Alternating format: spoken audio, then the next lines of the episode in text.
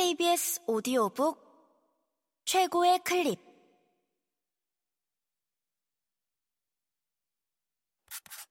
KBS 오디오북.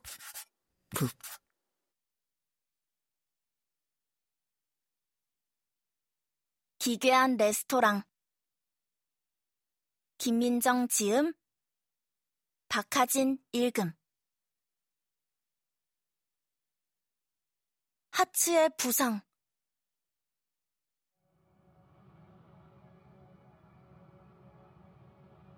처음에 여기 왔을 때는 어느 정도로 끔찍해야 이 정도 눈물을 흘릴까 궁금했는데 이젠 조금 가늠할 수 있을 것 같아요. 아, 글쎄, 꼭 그런 때만 눈물을 흘리는 건 아니야. 행복해서 우는 경우도 있으니까. 이건 정말 중요한 사실이야. 유리병 안을 고심하며 바라보던 술꾼이 시아에게 씩 웃어 보였다. 눈물이 담고 있는 감정에 따라 술의 가격도 달라지거든. 시아는 어깨를 으쓱였다. 행복할 때의 눈물은 더 고가인가 보군요. 음, 음, 음. 틀렸어, 아가씨. 좋은 술 맛을 내려면 모든 감정이 필요해. 각각 다른 맛을 가지고 있거든. 슬플 때의 눈물은 신맛이 나고, 화가 났을 때 흐르는 눈물은 짠맛이 진해져.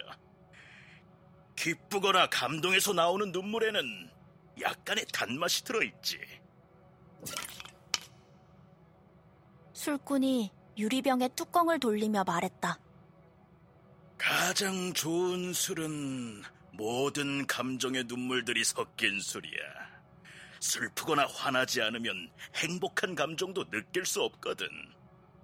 빙글빙글 돌아가는 뚜껑들을 바라보고 있자니 시아는 머리가 멍해지는 기분이었다. 어느 하나의 감정이라도 부족하면 다른 것으로 맛을 보충해야 해. 슬픈 눈물의 신맛 대신 레몬 껍질을, 화난 눈물의 짠맛 대신 소금을, 기쁜 눈물의 단맛 대신 설탕을 사용하는 거지. 뚜껑이 닫힌 유리병은 완성작이었다. 시아는 레몬 껍질과 설탕으로 가득 차 있는 유리병을 가만히 노려보았다. 술꾼과 시아 사이에서 공허한 정막이 흘렀다. 술꾼은 유리병을 다른 술병들이 놓여 있는 선반 위에 올려놓았다. 그리고 콧노래를 흥얼거리며 술병 하나와 잔을 꺼냈다. 쓸쓸한 리듬이 그들을 둘러싼 벽에 메아리 쳤다. 저는 왜 이렇게 이기적일까요? 시아가 말을 꺼냈다. 좋은 친구에게서 언제나 도움을 받아놓고 가장 중요한 순간에 나를 위해 서슴없이 그를 저버리죠.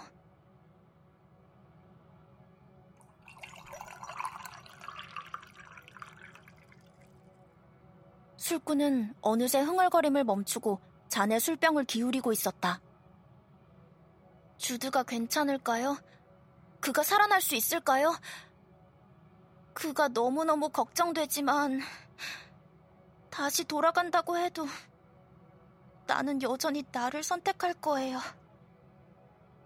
시아가 신음하듯 말했다. 그게 너무 싫어요. 시아가 솔직하게 고백한 뒤 술꾼을 바라보았다. 그는 술잔을 비우며 요란하게 술맛을 느끼고 있었다. 감질난다는 듯 즐겁게 입맛을 다시던 그는 시아의 시선을 느꼈는지 어깨를 으쓱여 보였다. 글쎄, 솔직히 공감은 안 되는군. 그가 아무렇게나 떠들었다. 누구나 자기 인생에서 가장 소중한 건 자기 자신이어야 해. 자기를 지키기 위해 이기적이어야 하는 건 당연한 거야. 하지만 난 정말 못됐어요. 자신을 위해서라면 기꺼이 거짓말을 하고 방관하죠. 시아는 하츠를 설득하기 위해서 자신이 남발했던 위선과 거짓에 괴로워했다.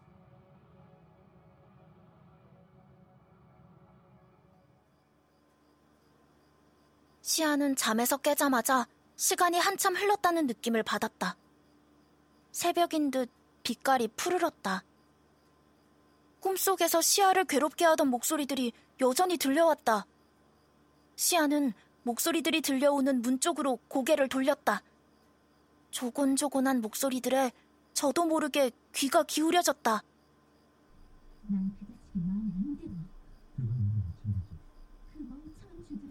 두 사람의 목소리였다. 누구의 것인지를 알아차리는 것은 오래 걸리지 않았다. 시아는 조용히 하츠와 야콥의 대화에 집중했다. 방문이 닫혀 있고 소리가 작아서 완전하게 들을 수는 없었지만 간간히 몇몇 단어들이 귀에 꽂혔다. 처벌, 여왕. 조용조용 말하는 목소리에서도 반복되는 말들이었다. 시아는 무슨 이야기인지 알 수가 없어 계속해서 귀를 기울였다. 하츠가 무어라 말하는 것이 들려왔다. 그 다음에는 야콥의 목소리가 조금 더 크게 들려왔다. 주드. 그의 이름을 언급하는 것 같았다. 마음이 철렁 내려앉았다. 신경이 날카롭게 곤두섰다. 순간 누군가가 지하실 밖으로 나가는 소리가 들려왔고 그 뒤로는 아무런 목소리도 들리지 않았다. 하츠가 나간 걸까? 벌써 완치가 된 걸까? 시아는 일어서서 방문을 열어보았다. 그리고 벌어진 문틈으로 예상하지 못한 얼굴을 발견하고 얼어붙었다. 하!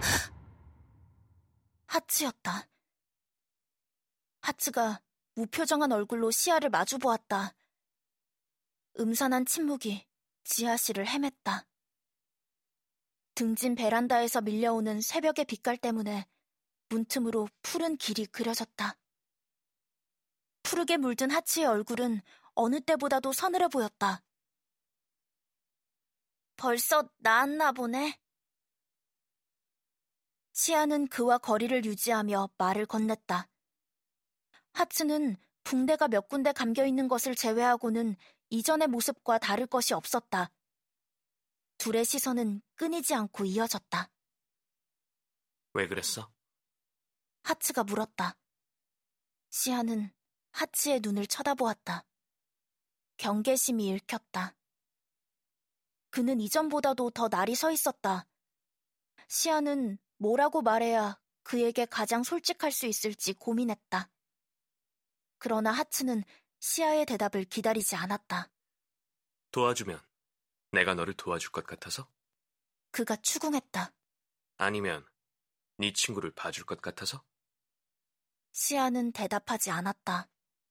시아가 그를 도운 건 그런 계산된 이유 때문이 아니었다. 잠들기 전 보았던 참혹한 광경이 머릿속에 생생하게 펼쳐졌다. 하츠가 잘못되면 자신의 상황이 나아질까 하는 끔찍한 생각을 잠시 한 것은 사실이었다. 그러나 시아는 그렇게 냉정한 사람은 아니었다.